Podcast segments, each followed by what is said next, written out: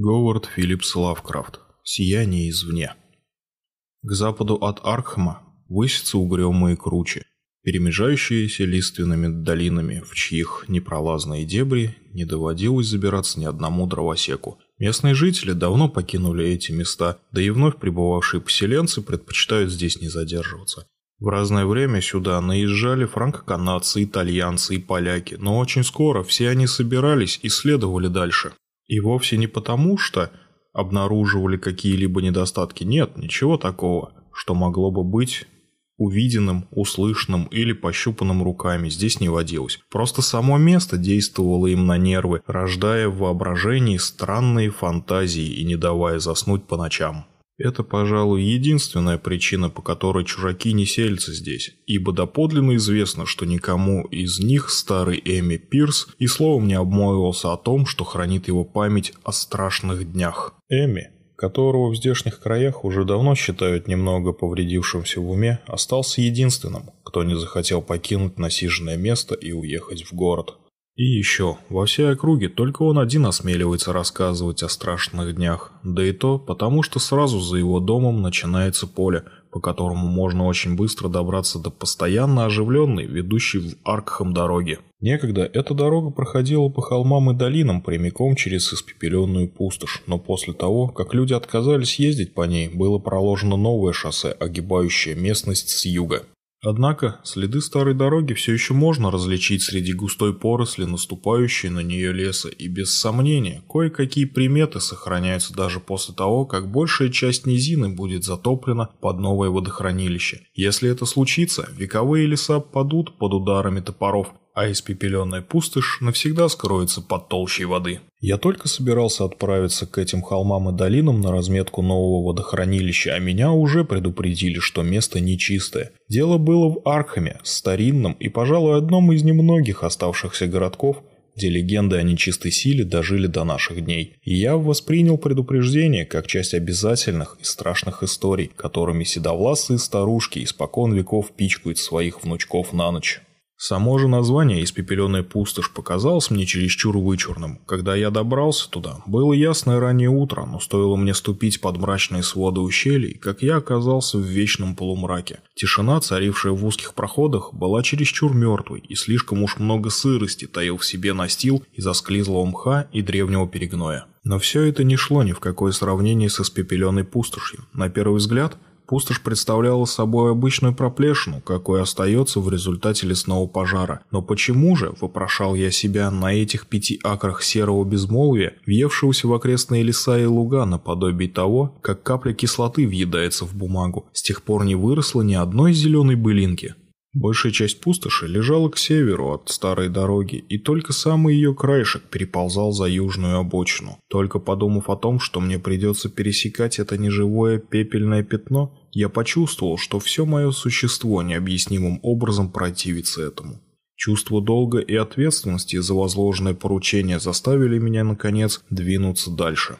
На всем протяжении моего пути через пустошь я не встретил ни малейших признаков растительности – Повсюду, насколько хватало глаз, недвижимо, неколышимая, ни единым дуновением ветра лежала мельчайшая серая пыль, или, если угодно, пепел. В непосредственной близости от пустоши деревья имели странный, нездоровый вид, а по самому краю выжженного пятна стояло и лежало немало мертвых гниющих стволов. Как не ускорял я шаг, а все же успел заметить справа от себя груду потемневших кирпичей и булыжника, высевшуюся на месте обвалившегося дымохода, и еще одну такую же кучу там, где раньше, по всей видимости, стоял погреб.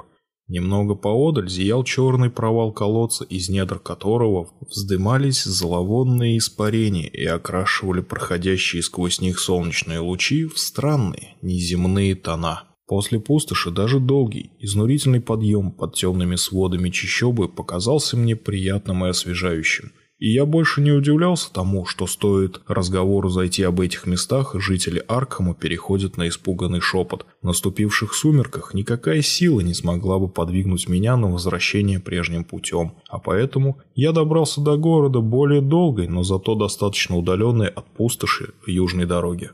Вечером я принялся расспрашивать местных сторожилов об испепеленной пустоши и о том, что означала фраза «страшные дни». Мне не удалось ничего толком разузнать, кроме, пожалуй, того, что дело происходило в 80-х годах прошлого столетия, и что тогда была убита или бесследно пропала одна местная фермерская семья. Но дальнейшие подробности мои собеседники не могли, а может быть и не желали мне сообщить. При этом все они, словно сговорившись, убеждали меня не обращать внимания на полоумные рассказы старого Эми Пирса. Это поразительное единодушие как раз и послужило причиной тому, что на следующее утро, расспросив дорогу у случайных прохожих, я стоял у дверей полуразвалившегося коттеджа, в котором обитал местный сумасшедший.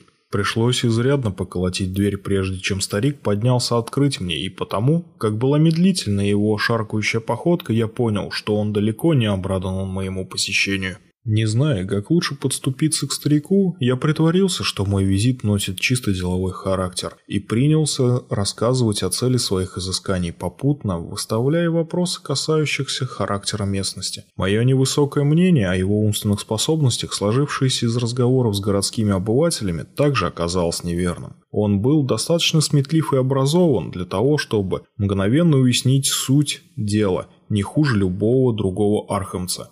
Однако, он вовсе не походил на обычного фермера, каких я немало встречал в районах, предназначенных под затопление. Единственным чувством, отразившимся на его лице, было чувство облегчения, как будто он только и желал, чтобы мрачные вековые долины, где прошла его жизнь, исчезли навсегда. «Конечно, их лучше затопить, мистер, а еще лучше, если бы их затопили тогда, сразу же, после страшных дней. И вот тут, после этого неожиданного вступления, он понизил голос до доверительного, хриплого шепота, подался корпусом вперед и, выразительно покачивая дрожащим указательным пальцем правой руки, начал свой рассказ. Я безмолвно слушал, и по мере того, как его дребезжащий голос все больше завладевал моим сознанием, ощущал невольный озноб. Не раз мне приходилось помогать рассказчику находить потерянную нить повествования, связывать воедино обрывки научных постулатов, слепо сохраненных его слабеющей памятью из разговоров приезжих профессоров. Когда старик закончил, я более не удивлялся ни тому, что он слегка тронулся умом, ни тому, что жители Аркхама избегают говорить об испепеленной пустоши. На следующий день я уже возвращался в Бостон сдавать свои полномочия. Я не мог заставить себя еще раз приблизиться к этому мрачному хаосу чащоб и крутых склонов, или хотя бы взглянуть в сторону серого пятна испепеленной пустоши, посреди которой, рядом с грудой битого кирпича и булыжника, чернел бездонный зев колодца. По словам Эми, все началось с метеорита, этого белого полуденного облака, этой цепочки взрывов по всему небу и, наконец, этого огромного столба дыма, выросшего над затерянной в дебрях леса лощиной. К вечеру всему Аркму стало известно, порядочных размеров скала свалилась с неба и угодила прямо во двор Нейхама Гарнера. Дом Нейхама стоял на том самом месте, где позднее суждено было появиться испепеленной пустоши. Это был на редкость опрятный, чистенький домик посреди цветущих садов и полей. Нейхам поехал в город рассказать тамошним жителям о метеорите, а по дороге завернул к Эми Пирсу. Эми тогда было 40 лет, голова у него работала не в пример лучше, чем сейчас, и поэтому все последующие события накрепко врезались ему в память. На следующее утро Эми и его жена вместе с тремя профессорами Мескотонийского университета, поспешившими собственными глазами узреть пришельца из неизведанных глубин межзвездного пространства, отправились к месту падения метеорита. По прибытию их прежде всего удивил тот факт, что размеры болида оказались не такими громадными, как им за день до этого обрисовывал хозяин фермы. Он съежился, объяснил Нейхам. Однако ученые-мужи тут же возразили, что метеориты съеживаться не могут. Нейхам добавил еще, что жар, исходящий от раскаленной глыбы, не спадает с течением времени и что по ночам от них исходит слабое сияние. Профессора потыкали болид киркой и обнаружили, что он на удивление мягок. Он действительно оказался мягким, как глина или как смола. И поэтому небольшой кусочек, который ученые-мужи унесли в университет для анализа, им пришлось скорее отщипнуть, нежели отломить от основной глыбы. Им также пришлось поместить образец старую бадью, позаимствованную на кухню у Нейхема, ибо даже столь маленькая частичка метеорита упрямо отказывалась охлаждаться на воздухе. На обратном пути они остановились передохнуть у Эми. И тут-то мисс Пирс изрядно озадачила их, заметив, что кусок метеорита за это время значительно уменьшился в размерах. Да к тому же почти наполовину прожег дно Гарднеровской бадьи. А впрочем, он и с самого начала был не очень велик. И может быть, тогда им только показалось, что они взяли больше. На следующий день, а было это в июне 82-го, сверх меры возбужденные профессора опять всей гурьбой повалили на ферму Гарднеров. Проходя мимо дома Эми, они ненадолго задержались, чтобы рассказать ему о необыкновенных вещах, которые выделывал принесенный ими накануне образец, прежде чем исчезнуть без следа. Университетские умники долго покачивали головами, рассуждая о странном родстве ядра метеорита с кремнием. И вообще, в их образцовой исследовательской лаборатории анализируемый материал повел себя неподобающим образом. Термическая обработка древесным углем не произвела на него никакого воздействия и не выявила никаких следов поглощенных газов. Бура дала отрицательную реакцию, а нагревание при самых высоких температурах, включая и те, что получаются при работе кислородно-водородной горелкой, выявило лишь его полную и безусловную неспособность к испарению. На наковальне он только подтвердил свою податливость, а в затемненной камере – люминесцентность. Его нежелание остывать окончательно взбудоражило весь технологический колледж. После того, как спектроскопия показала наличие световых полос, не имеющих ничего общего с полосами обычного спектра, среди ученых только и было разговоров, что о новых элементах, непредсказуемых оптических свойствах и прочих вещах, которые обыкновенно изрекают ученые-мужи, столкнувшись с неразрешимой загадкой.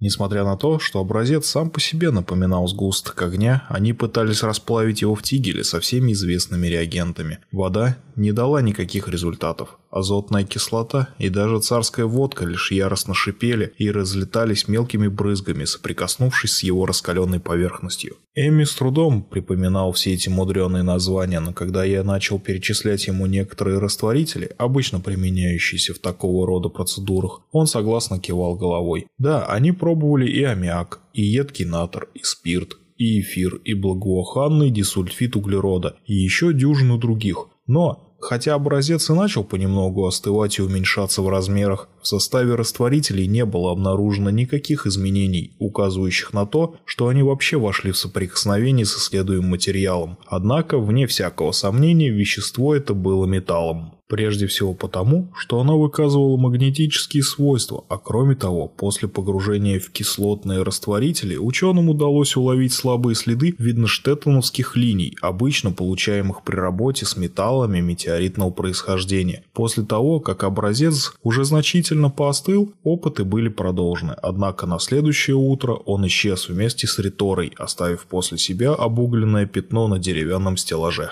Все это профессора поведали Эми, остановившись ненадолго у дверей его дома. И дело кончилось тем, что он опять, на этот раз без жены, отправился с ними поглазеть на таинственного посланника звезд. За два прошедших дня метеорит съежился настолько заметно, что даже не верящие ни во что профессора не могли отрицать очевидность того, что лежало у них перед глазами. Исследуя поверхность и при помощи молотка и стаместки, отделяя от нее еще один довольно крупный кусок, они копнули глубже глубже и, потянув на себя свою добычу, обнаружили, что ядро метеорита было не столь однородным, как ученые-мужи полагали вначале. Взору их открылось нечто напоминающее боковую поверхность сверкающей глобулы, подобие икринки. Цвет глобулы невозможно было определить словами, да и цветом-то его можно было назвать лишь с большой натяжкой. Настолько мало общего он имел с земной цветовой палитрой. Легкое, Пробное постукивание по лоснящемуся телу глобула выявило с одной стороны хрупкость стенок, с другой – ее полую природу. Потом один из профессоров врезал по ней как следует молотком, и она лопнула с тонким неприятным звуком, напоминающим хлюпанье. Более ничего не произошло. Разбитая глобула не только не выпустила из себя никакого содержимого, но и сама моментально исчезла, оставив лишь сферическое в 3 дюйма шириной углубление в метеоритной породе. После нескольких неудачных попыток прорубить раскаленный болид в поисках новых глобул, в руках неутомимых исследователей остался все тот же образец, который им удалось извлечь утром, и который, как выяснилось позднее в лабораторных условиях, повел себя ничуть не лучше своего предшественника. Той ночью разразилась гроза, а когда на следующее утро профессора опять появились на ферме Нейнхэма, их ожидало горькое разочарование. Обладая ярко выраженным магнетизмом, метеорит, очевидно, таил в себе некие неизвестные электростатические свойства, ибо, согласно свидетельству Нейхама, во время грозы он притягивал к себе все молнии подряд. В течение часа молния шесть раз ударяла невысокий бугорок посреди его двора, а когда гроза миновала, от пришельца со звезд не осталось ничего, кроме наполовину засыпанной оползнями ямы рядом с колодцем. Вполне естественно, что аркамские газеты, куда университетские мужи бросились помещать свои статьи о необычном феномене, устроили грандиозную шумиху по поводу метеорита и чуть ли не ежедневно посылали корреспондентов брать интервью у Нейхама Гарднера и членов его семьи. А после того, как у него побывал и репортер одной из бостонских ежедневных газет, Нейхам быстро начал становиться местной знаменитостью. Он был высоким, худым, добродушным мужчиной 50 лет от роду. У него была жена и трое детей. Нейхем и Эмми, впрочем, как и их жены, частенько заглядывали друг другу в гости, и за все годы дружбы Эми не мог сказать о нем ничего, кроме самого хорошего. Нейхем, кажется, стал немного гордиться известностью, которая нежданно-негаданно выпала на долю его фермы. И все последующие недели только и говорил, что о метеорите. А затем наступила осень. День ото дня наливались соком яблоки и груши. Торжествующий Нейхам клялся всякому встречному, что никогда его сады не приносили столь роскошного урожая. Достигавшие невиданных размеров и крепости плоды уродились в таком поразительном изобилии, что Гарднерам пришлось заказать добавочную партию бочек для хранения и перевозки своего будущего богатства. Однако Нейхама постигло ужасное разочарование, ибо среди неисчислимого множества этих, казалось бы, непревзойденных кандидатов на украшение любого стола не обнаружилось ни одного, который можно было бы взять в рот. К нежному вкусу плодов примешивалась неизвестно откуда взявшаяся тошнотворная горечь и приторность, так что даже малейший надкус вызывал непреодолимое отвращение. То же самое творилось с помидорами и дынями. Зимой Эми видел Нейхама не так часто, как прежде, но и нескольких коротких встреч ему хватило, чтобы понять, что его друг чем-то не на шутку встревожен. Да и остальные Гарднеры заметно изменились, они стали молчаливые и замкнутые. С течением времени их все реже можно было встретить на воскресных службах и сельских праздниках. Причину внезапной меланхолии, поразившей доселе цветущее фермерское семейство, невозможно было объяснить, хотя временами то один, то другой из домашних Нейхама жаловались на ухудшение здоровья и расстроенные нервы. Сам Нейхам выразился по этому поводу достаточно определенно. Однажды он заявил, что его беспокоят следы на снегу. На первый взгляд, то были обыкновенные беличьи, кроличьи и лисьи следы, но наметанный глаз потомственного фермера уловил нечто не совсем обычное в рисунке каждого отпечатка и в том, как они располагались. Таинственные следы только отчасти соответствовали анатомии и повадкам белок, кроликов и лис, водившихся в этих местах испокон веков. Эмми не придавал этим разговорам большого значения до тех пор, пока однажды ночью ему не довелось возвращаться домой из Кларкс Корнерс, проезжая мимо фермы Нейхама. В ярком свете луны дорогу перебежал кролик, и было в этом кролике и его гигантских прыжках нечто такое, что очень не понравилось ни Эми, ни его лошади. Во всяком случае, понадобился сильный рывок вожжей, чтобы помешать последней, стремглав броситься на утек. Весной стали поговаривать, что вблизи фермы Гарднеров снег тает гораздо быстрее, чем во всех остальных местах, а в начале марта в лавке Поттера состоялось возбужденное обсуждение очередной новости. Проезжая по гарднеровским угодьям, Стивен Райс обратил внимание на пробивавшуюся вдоль кромки леса поросль скунсовой капусты. Никогда в жизни ему не доводилось видеть скунсовую капусту столь огромных размеров и такого странного цвета, что его вообще невозможно было передать словами. Растения имели отвратительный вид и издавали резкий тошнотворный запах. Тут все заговорили о пропавшем урожае предыдущей осени, и вскоре по всей округе не осталось ни единого человека, который не знал бы о том, что земли Нейхема отравлены. Конечно, все дело было в метеорите, и пометуя об удивительных историях, которые в прошлом году рассказывали о нем университетские ученые, несколько фермеров, будучи по делам в городе, выбрали время и потолковали с профессионалами о всех происшедших за это время событиях. Однажды те заявились к Нейхаму и часок-другой покрутились на ферме, но не имея склонности доверять всякого рода слухам и легендам, пришли к очень скептическим заключениям. Возможно, какая-нибудь минеральная составляющая метеорита и в самом деле попала в почву, но если это так, то она вскоре будет вымыта грунтовыми водами, а что касается следов на снегу и пугливых лошадей, то это без сомнения всего лишь обычные деревенские байки и порожденные таким редким научным явлением, как аэролит. На деревьях вокруг Гарднеровского дома рано набухли почки, и по ночам их ветви зловеще раскачивались на ветру. Тадеус, средний сын Нейхама, уверял, что ветки качаются и тогда, когда никакого ветра нет, но этому не могли поверить даже самые заядлые из местных сплетников. Однако никто не мог не чувствовать повисшего в воздухе напряжения. У всех Гарнеров появилась привычка временами безмолвно вслушиваться в тишину, как если бы там раздавались звуки, доступные им одним – Выйдя из транса, они ничего не могли объяснить, ибо находившие на них моменты оцепенения свидетельствовали не о напряженной работе сознания, а скорее о полном его отсутствии. К сожалению, такие случаи становились все более частыми, и вскоре, что с Гарднерами творится неладное, стало обычной темой местных пересудов. В апреле деревья в Гарднеровском саду оделись странным цветом, а на каменистой почве двора и на прилегающих к дому пастбищах – пробилась к свету невиданная поросль, которую только очень опытный ботаник мог бы соотнести с обычной флорой региона. Все, за исключением травы и листвы, было окрашено в различные сочетания одного и того же призрачного, нездорового тона, которому не было места на земле. Бесчисленное количество раз Наихом перепахивал и засеивал заново свои пастбища в долине и на предгорьях, но так ничего и не смог поделать с отравленной почвой.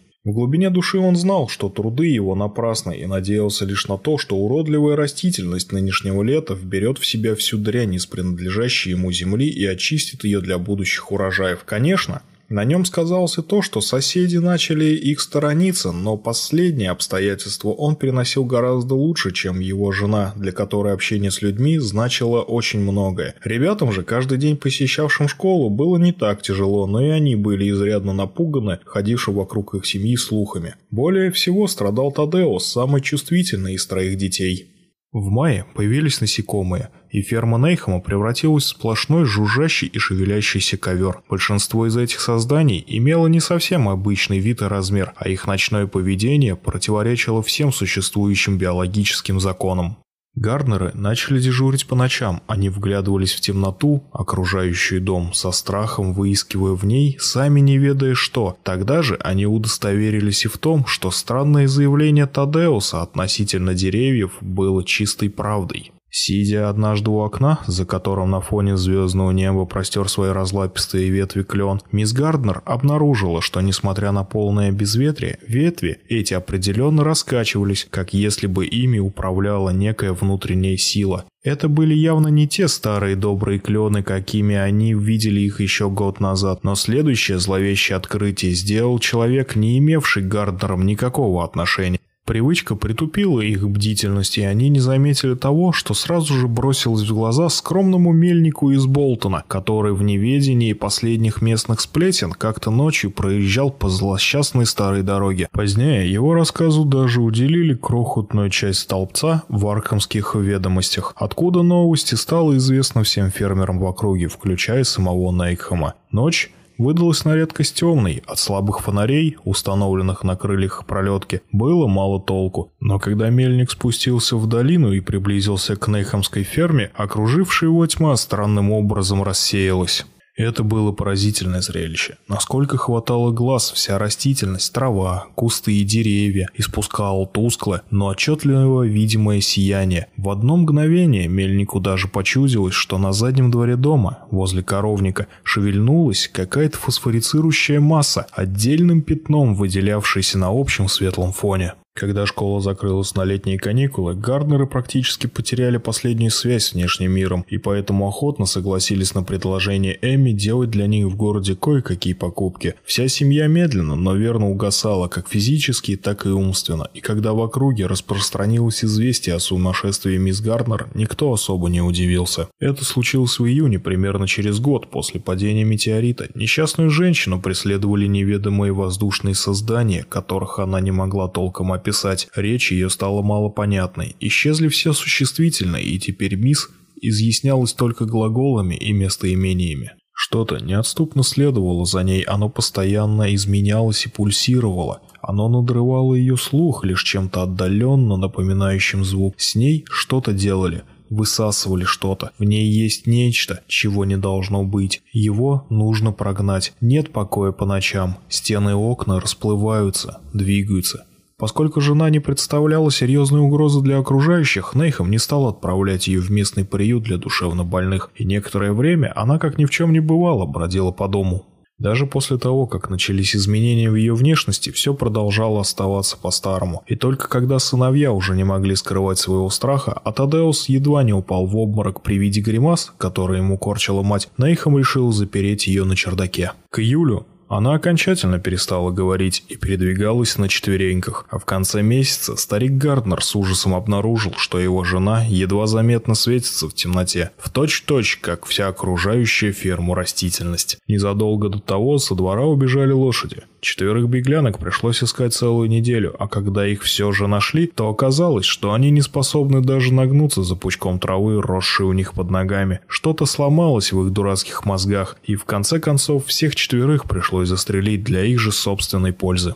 А между тем, растения продолжали сереть и сохнуть. Даже цветы, сначала поражавшие всех своими невиданными красками, теперь стали однообразно серыми, а начинающие созревать фрукты имели, кроме привычного уже пепельного цвета, карликовые размеры и отвратительный вкус. К началу сентября вся растительность начала бурно осыпаться, превращаясь в мелкий сероватый порошок, и Нейхам стал серьезно опасаться, что его деревья погибнут до того, как отрава вымоется из почвы. Каждый приступ болезни жены теперь сопровождался ужасающими воплями, от чего он и его сыновья находились в постоянном нервном напряжении. Они стали избегать людей, и когда в школе вновь начались занятия, дети остались дома. Теперь они видели только Эмми, и как раз-то он во время одного из своих редких визитов и обнаружил, что вода в Гарднеровском колодце больше не годилась для питья. Она стала не то чтобы затхлой, не то чтобы соленой. Во всяком случае, настолько омерзительной на вкус, что Эми посоветовал Нейхаму не откладывать дела в долгий ящик, вырыть новый колодец на лужайке выше по склону. Нейхам, однако, не внял предупреждение своего старого приятеля, ибо к тому времени стал нечувствителен даже к самым необычным и неприятным вещам. Они продолжали брать воду из зараженного колодца, апатично запивая ею всю скудную и плохо приготовленную пищу, которую принимали в перерывах между безрадостными,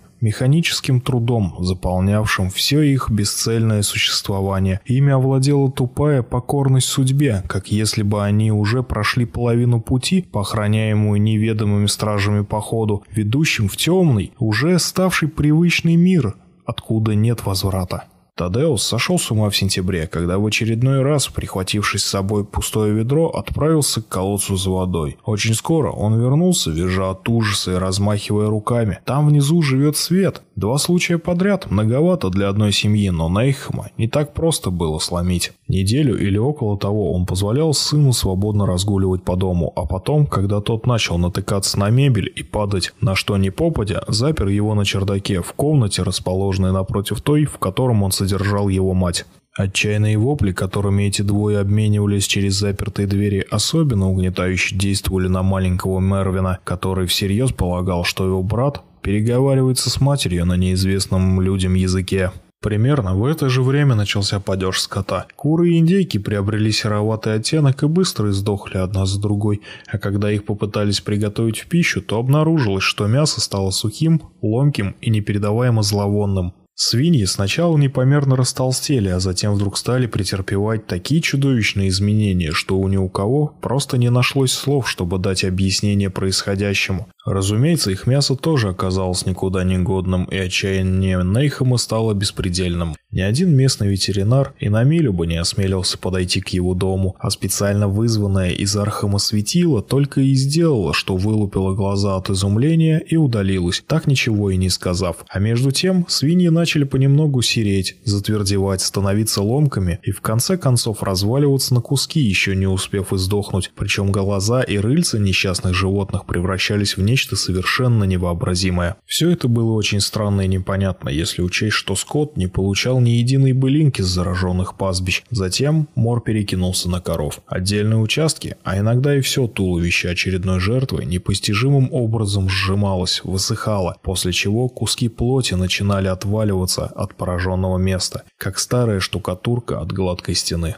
На последней стадии болезни, которая во всех, без исключения случаях, предшествовала смерти, наблюдалось появление серой окраски и общая затверделость, ведущая к распаду, как в случае со свиньями. Когда пришла собирать урожай, на дворе у Нейхама не осталось ни одного животного, птицы и скот погибли, а все собаки исчезли однажды ночью, и больше о них никто не слышал. Что же касается пятерых котов, то они убежали еще на исходе лета, но на исчезновение вряд ли кто-нибудь обратил внимание, ибо мыши в доме давным-давно перевелись, а мисс Гарднер была не в том состоянии, чтобы заметить пропажу своих любимцев. 19 октября пошатывающийся от горя Нейхем появился в доме Пирсов с ужасающим известием. Бедный Тадеус скончался в своей комнате на чердаке, скончался при обстоятельствах, не поддающихся описанию. Нейхем вырыл могилу на обнесенном низкой изгородью семейном кладбище позади дома и опустил в него то, что осталось от его сына. Смерть не могла прийти снаружи, ибо низко зарешетчатое окно и тяжелая дверь чердачной комнаты оказались нетронутыми, но бездыханное тело Тадеуса носило явные признаки той же страшной болезни, что до того извела всю гарнеровскую живность. Эми и его жена как могли утешали несчастного, в то же время ощущая, как у них по телу пробегают холодные мурашки.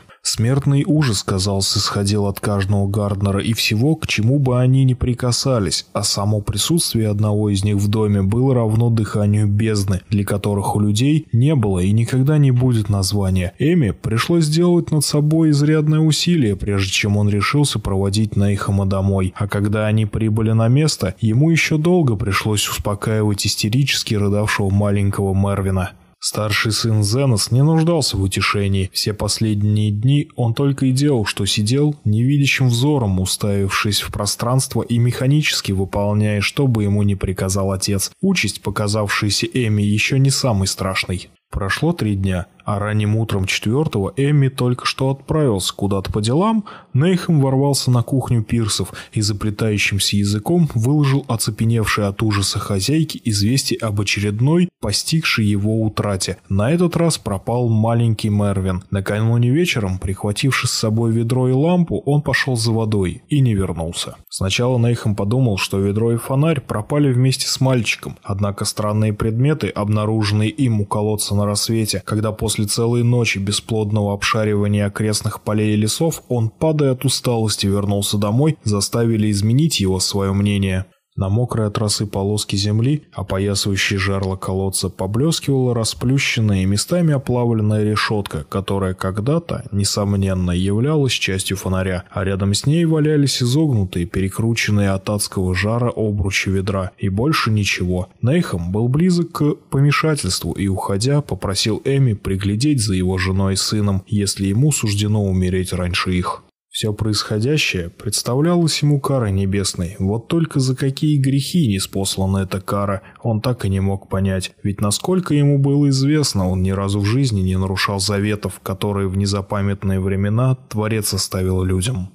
Две недели о Нейхаме ничего не было слышно, и в конце концов Эми поборол свои страхи и отправился на проклятую ферму. К его радости Нейхам оказался жив – он очень ослаб и лежал без движения на низенькой кушетке, установленной у кухонной стены, но, несмотря на свой болезненный вид, находился в полном сознании и в момент, когда Эми переступил порог дома, громким голосом отдавал какие-то распоряжения Зеносу. В кухне царил адский холод, и не пробыв там и минуты, Эми начал непроизвольно поеживаться, пытаясь сдержать охватывающую его дрожь. Заметив это, хозяин отрывисто приказал Зеносу подбросить в печь побольше дров. А когда в следующее мгновение Нейхам осведомился, стало ли ему теперь теплее, или следует послать сорванца еще за одной охапкой, Эми понял, что произошло. Не выдержала, оборвалась самая крепкая, самая здоровая жила, и теперь несчастный фермер был надежно защищен от новых бед. Несколько осторожных вопросов не помогли Эми выяснить, куда же подевался Зенос. В колодце. Тот теперь живет в колодце – вот и все, что удалось ему разобрать в бессвязном лепете помешанного. Внезапно в голове у него пронеслась мысль о запертой в комнате наверху мисс Гарднер, и он изменил направление разговора. «Небби? Так ведь она прямо перед тобой!» – воскликнул в ответ пораженный глупостью друга Нейхем, и Эми понял, что с этой стороны помощи от него не дождаться, и что надо приниматься за дело самому. Оставив Нейхама бормотать что-то бессвязное себе под нос на кушетке, он сдернул с гвоздя над дверью толстую связку ключей и поднялся по скрипучей лестнице на чертак. Из четырех дверей, выходивших на площадку, только одна была заперта на замок. Эми принялся вставлять в замочную скважину ключи из связки. После третьей или четвертой попытки замок щелчком сработал. И, поколебавшись минуту-другую, Эми толкнул низкую, выкрашенную светлой краской дверь. В лицо ему ударила волна невыносимого зловония, и прежде, чем двинуться дальше, он немного постоял на пороге, наполняя легкими пригодным для дыхания воздухом. Войдя же и остановившись посреди комнаты, заметил какую-то темную кучу в одном из углов. Когда ему удалось разобрать, что это такое, из груди его вырвался протяжный вопль ужаса. Он стоял посреди комнаты и кричал, а от грязного дощатого пола поднялось, или ему то только показалось, небольшое облачко на секунду заслонило собой окно, а затем с огромной скоростью пронеслась к дверям, обдав обжигающим дыханием, как если бы это была струя пара, вырвавшаяся из бурлящего котла. Странные цветовые узоры переплелись у Эми перед глазами, и не будь он в тот момент напуган до полусмерти, они бы, конечно, сразу же напомнили ему о невиданной окраске глобулы, найденной в ядре метеорита и разбитой профессорским молотком, а также о нездоровом оттенке, который этой весной приобрела едва появившаяся на свет растительность вокруг Гарднеровского дома. Но как бы то ни было, в тот момент он не мог думать ни о чем, кроме той чудовищной, той омерзительной груды в углу чердачной комнаты, которая раньше была женой его друга и которая разделила страшную и необъяснимую судьбу Тадеуса и большинства остальных обитателей фермы. А потому он стоял и кричал, отказываясь поверить в то, что этот воплощенный ужас, продолжавший у него на глазах разваливаться, крошиться, расползаться в бесформенную массу, все еще очень медленно, но совершенно отчетливо двигался вдоль стены. Любой другой на его месте, несомненно, свалился бы без чувств или потерял рассудок, но сей достойный потомок трудолюбивых первопроходцев лишь слегка ускорил шаги, выходя за порог, и лишь чуть дольше возился с ключами, запирая за собой низкую дверь и ту ужасную тайну, что она скрывала. Теперь следовало позаботиться о Нейхаме. Его нужно было как можно скорее накормить и обогреть, а затем перевести в безопасное место и поручить заботам надежных людей. Уже начав спускаться по полутемному лестничному пролету, Эми услышал, как внизу на кухне с грохотом свалилось на пол что-то тяжелое. Ушей достиг слабый сдавленный крик, и он, как громом пораженный, замер на ступеньках. Глухие шаркающие звуки, как если бы что-то тяжелое волочили по полу, сменились после непродолжительной тишины каким-то отвратительным чавканием и хлюпанием, что Эми всерьез решил, что это сам сатана явился из ада высасывать кровь у всего живого, что есть на земле. Под влиянием момента в его непривычном к умопостроению мозгу вдруг сложилась короткая ассоциативная цепочка, и он явно представил себе то, что происходило в комнате наверху за секунду до того, как он открыл запертую дверь. Господи, какие еще ужасы таил в себе потусторонний мир, который ему уготовано нечаянно забрести. Не осмеливаясь двинуться ни вперед, ни назад, Эми продолжал стоять дрожа всем телом в темном лестничном проеме. С того момента прошло уже четыре четыре десятка лет, но каждая деталь давнего кошмара навеки запечатлелась у него в голове. Отвратительные звуки, гнетущее ожидание новых ужасов, темнота лестничного проема, крутизна узких ступеней и, милосердный Боже, слабое, но отчетливое свечение окружающих его деревянных предметов, ступеней, перекладин, а полных брусьев крыши и наружной обивки стен. Вдруг Эми услыхал, как во дворе отчаянно заржала его лошадь, а затем последовал дробный топот копыт и грохот, подскакивающий на выбоинах пролетки. Звуки эти быстро удалялись, из чего он совершенно справедливо заключил, что напуганная Геро стремглав бросилась домой. Однако это еще не все. Эми был готов покляться, что в разгар переполоха ему почудился негромкий всплеск, определенно донесшийся со стороны колодца. Поразмыслив, Эми решил, что это был камень, который выбило из невысокого колодезного бордюра наскочившая на него пролетка, ибо именно возле колодца он оставил свою лошадь, не удосужившись проехать несколько метров до привязи. Донесшиеся снизу шаркающие звуки стали теперь гораздо более отчетливыми, и Эми покрепче сжал в рукоях тяжелую палку, прихваченную им на всякий случай на чердаке. Не переставая ободрять себя, он спустился с лестницы и решительным шагом направился на кухню. Однако туда он так и не попал, ибо то, зачем он шел, там уже не было. Оно лежало на полупути между кухней и гостиной и все еще проявляло признаки жизни. Само ли оно приползло сюда или было принесено некой внешней силой, Эми не мог сказать, но то, что она умирала, было очевидно. За последние полчаса Нейхем претерпевал все ужасные превращения, которые раньше уходили дни, а то и недели, и отвердевания, потемнение и разложение уже почти завершились. Высохшие участки тела на глазах осыпались на пол, образуя кучки мелкого пепельно-серого порошка. Эми не смог заставить себя прикоснуться к нему, а только с ужасом посмотрел на разваливающуюся темную маску, которая еще недавно была лицом его друга, и прошептал, что это было Нейхем, что это было. Распухшие, потрескавшиеся губы раздвинулись, и увядающий голос прошептал в гробовой тишине. «Не знаю, не знаю, просто сияние, оно обжигает, холодное, влажное, оно обжигает, живет в колодце, я видел его, похоже на дым. Колодец светится по ночам, Тед и Мерви, и Занос, все живое, высасывает жизнь из всего живого, в камне с неба, оно было в том камне с неба, заразило все кругом. Не знаю, что ему надо. Та, круглая штука. Ученые выковырили ее из камня с неба. Они разбили ее. Она была того же цвета. Того же цвета, что и листья и трава. В камне были еще семена. Яйца. Они выросли. Впервые увидели его на этой неделе. Стало большое, расправилось с Зеносом. Сначала селится у тебя в голове. Потом берет всего. От него не уйти. Оно притягивает. Ты знаешь, все время знаешь, что будет худо, но определиться ничего нельзя. Я видел его не раз. Оно обжигает и высасывает. Оно пришло оттуда, где все не так, как у нас. Так сказал профессор. Он был прав. «Берегись, Эми, оно не только светится, но и высасывает жизнь». Это были его последние слова. То, чем он говорил, не могло больше издавать ни звука, ибо составляющая его плоть окончательно раскрошилась и провалилась внутрь черепа. Эми прикрыл останки белой в красную клетку скатертью и, пошатавшись, вышел через заднюю дверь на поля. По отлогому склону он добрался до десятиакрового гарднеровского пастбища, а оттуда по северной дороге, что шла напрямки через леса, побрел домой. Он не мог пройти мимо колодца, от которого убежала его лошадь, ибо перед тем, как отправиться в путь, он бросил на него взгляд из окна и убедился в том, что пролетка не оставила на каменном бордюре ни малейшей царапины. Скорее всего, она вообще проскочила проскочила мимо, значит, это был не камень.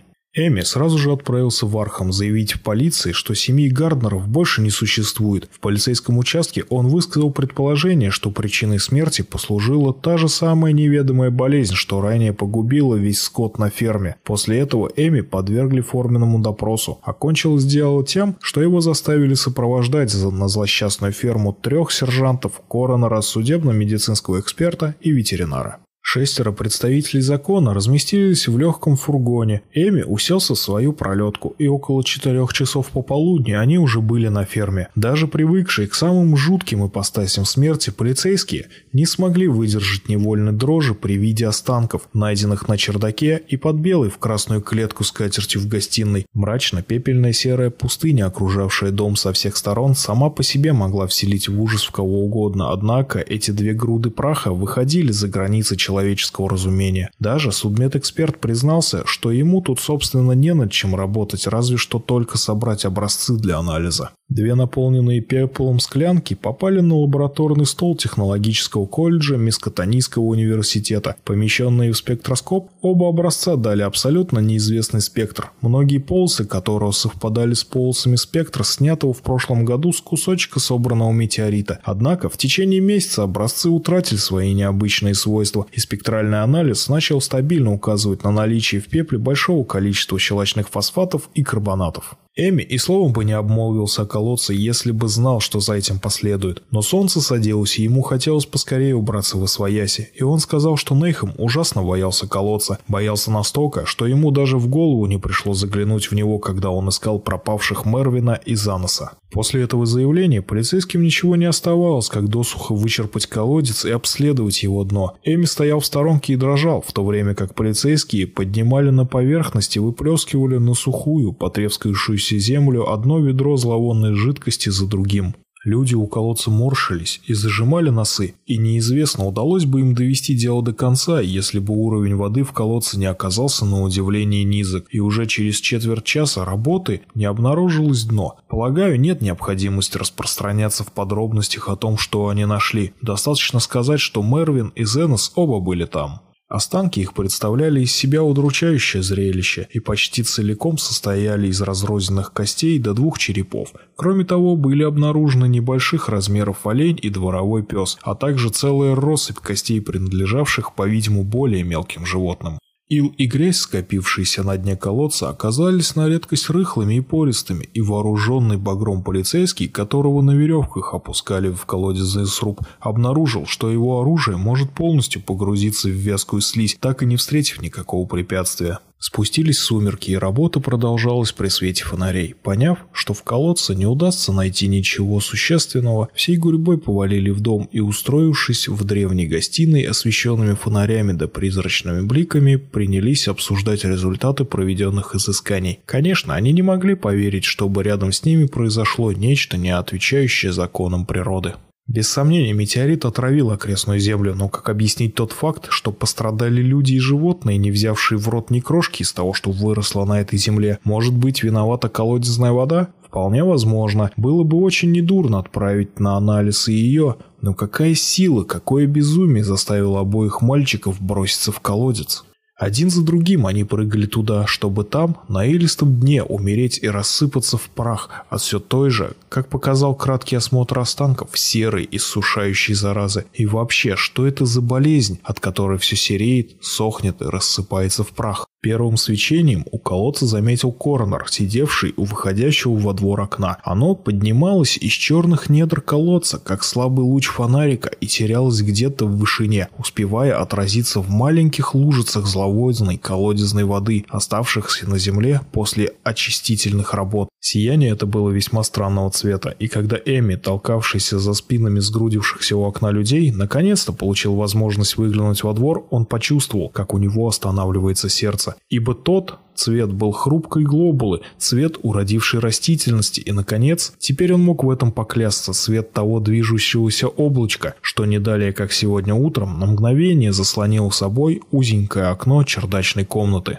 Какая-то тварь точно такого же цвета прикончила внизу беднягу Нейхама, и лошадь понесла прочь со двора, и что-то тяжелое упало в колодец, а теперь из него угрожающе выпирал в небо бледно-мертвенный луч все того же дьявольского цвета. Нужно отдать должное крепкой голове Эмми, которая даже в тот напряженный момент была занята разгадкой парадокса, носящего чисто научный характер. Его поразил тот факт, что светящееся, но все же достаточно разреженное облако выглядело совершенно одинаково, как на фоне светлого квадратика окна, за которым сияло раннее погожее утро, так и в кромешной тьме посреди черного, опаленного смертью ландшафта. Что-то здесь было не так, не по законам природы, и он невольно подумал о последних странных словах своего умирающего друга. Оно пришло оттуда, где все не так, как у нас, так сказал профессор. Он был прав. Во дворе отчаянно забились и заржали лошади, оставленные на привязи. Кучер направился было к дверям, чтобы выйти и успокоить испуганных животных, когда Эми остановил его. А между тем, сияние во дворе становилось все ярче, все отчаяние ржали лошади. Это был поистине ужасный момент. Мрачное жилище, четыре чудовищных свертка с останками во дворике у задней двери и столб неземного демонического света, вздымающийся из осклизлой бездны во дворе. Внезапно один из столпившихся у окна полицейских издал короткий сдавленный вопль. Присутствие Присутствующие, вздрогнув от неожиданности, проследили его взгляд. Ни у кого не нашлось слов, да и никакие слова не могли бы выразить охватившее всех смятение. Ибо в тот вечер одна из самых невероятных легенд округи перестала быть легендой и превратилась в жуткую реальность. Вся природа замерла в жутком оцепенении, но то, что вселилось в черные голые ветви росших во дворе деревьев, по-видимому, не имело к природе никакого отношения, иначе как объяснить тот факт, что они двигались на фоне всеобщего мертвого затишья. Они судорожно извивались, как одержимые, пытаясь вцепиться в низколетящие облака. Они дергались и свивались в клубки, как если бы какая-нибудь неведомая чужеродная сила дергала за связывающую их с корнями невидимую нить. Набежавшее на луну плотное облачко ненадолго скрыло силуэты шевелящихся деревьев в кромешной тьме, и тут из груди каждого присутствующего вырвался хриплый, приглушенный ужасом крик. Ибо тьма, поглотившая бившиеся в конвульсиях ветви, лишь подчеркнула царившее снаружи безумие. Там, где секунду назад были видны кроны деревьев, теперь плясали, подпрыгивали и кружились в воздухе тысячи бледных фосфорицирующих огоньков. Это чудовищное созвездие за могильных огней, напоминающее рой обожравшихся светлячков-трупоедов, светило все тем же пришлым неестественным светом, который Эми отныне суждено было запомнить и смертельно бояться всю оставшуюся жизнь. Между тем, исходивший из колодца столб света становился все ярче и ярче, а в головах сбившихся в кучу дрожащих людей, напротив, все больше сгущалась тьма, рождавшая мрачные образы и роковые предчувствия, выходившие далеко за границы обычного человеческого сознания. Теперь сияние уже не исходило, а вырывалось из темных недр, бесшумно поднимаясь к нависшим тучам. Деревья с каждой секундой светились все ярче и напоминали брыжущие во все стороны фосфоритические фонтаны. Ржание и биение лошадей у привязи становилось невыносимым, но ни один из бывших в доме ни за какие земные блага не согласился бы выйти наружу. Светилось уже деревянное коромысло над колодцем, а когда один из полицейских молча ткнул пальцем в сторону каменной ограды, все обратили внимание на то, что притулившиеся к ней пристройки и навесы тоже начинают излучать свет. Только полицейский фургон да пролетка Эми оставались невовлеченными в эту огненную феерию. «Оно, это явление, распространяется на все органические материалы, какие есть поблизости», – пробормотал судмедэксперт. Ему никто не ответил, но тут полицейский, которого спускали в колодец, заявил, содрогаясь всем телом, что его длинный багор, очевидно, задел нечто такое, чего не следовало задевать. «Это было ужасно», — добавил он. «Там совсем не, не было дна, одна только муть и пузырьки, да ощущение, что кто-то притаился там внизу». Лошадь Эми все еще билась и ржала во дворе, наполовину заглушая дрожащий голос своего хозяина, которому удалось выдавить из себя несколько бессвязных фраз. Оно вышло из этого камня с неба. Оно пришло извне, где все не так, как у нас. Теперь оно собирается домой. В этот момент сияющий столб во дворе вспыхнул ярче прежнего и начал приобретать определенную форму. Одновременно привязанная у дороги Гера издала жуткий рев, какого ни до, ни после этого не доводилось слышать человеку. Все присутствующие зажали уши ладонями, а Эми, содрогнувшись от ужаса и тошноты, поспешно отвернулся от окна. Один из полицейских знаками дал понять остальным, что пылающая смерть уже находится вокруг них в этой самой гостиной. Лампа, которую Эми незадолго затушил, действительно была бы не нужна, так как все деревянные предметы вокруг начали спускать все то же ненавистное свечение. Оно разливалось по широким половицам и брошенному поверх них лоскутному ковру, мерцало на переплете окон, пробегало по выступающим угловым опорам, вспыхивало на буфетных полках и над камином и уже распространилось на двери и мебель. Оно усиливалось с каждой минутой и вскоре уже ни у кого не осталось сомнений в том, что если они хотят жить, нужно немедленно отсюда убираться. Через заднюю дверь Эми вывел всю компанию на тропу, пересекающую поля в направлении пастбища. Они брели по ней, как во сне, спотыкаясь и покачиваясь, не смея оборачиваться назад до тех пор, покуда не оказались на высоком предгорье. Когда они остановились, чтобы в последний раз посмотреть на долину, их взору предстала ужасающая картина. Ферма напоминала одно из видений фюзеля, светящееся аморфное облако в ночи, в центре которого набухал переливчатый жгут неземного неописуемого сияния. Холодное смертоносное пламя поднималось до самых облаков. Оно волновалось, бурлило, ширилось и вытягивалось в длину. Оно уплотнялось, набухало и бросало во тьму блики всех цветов необразимой космической радуги. А затем отвратительная тварь стремительно рванулась в небо и бесследно исчезла в идеально круглом отверстии, которое, казалось, специально для нее кто-то прорезал в облаках. Эми стоял, задрав голову и тупо уставившись на созвездие Лебедя, в районе которого пущенная с земли сияющая стрела была поглощена Млечным путем. Донесшийся из долины оглушительный треск заставил его опустить взгляд долу. Позднее многие ошибочно утверждали, что это был взрыв, но Эми отчетливо помнит, что в этот момент они услышали только громкий треск и скрежет разваливающегося на куски дерева. В следующую секунду над обреченной фермой забрулил искрящийся дымовой гейзер, из сердца которого вырывались и ударились в зенит ливень обломков таких фантастических цветов и форм, каких наверняка не существовало в нашей вселенной. Сквозь быстро затягивающуюся дыру в облаках они устремились вслед за растворившейся в космическом пространстве тварью, и через мгновение от них не осталось и следа.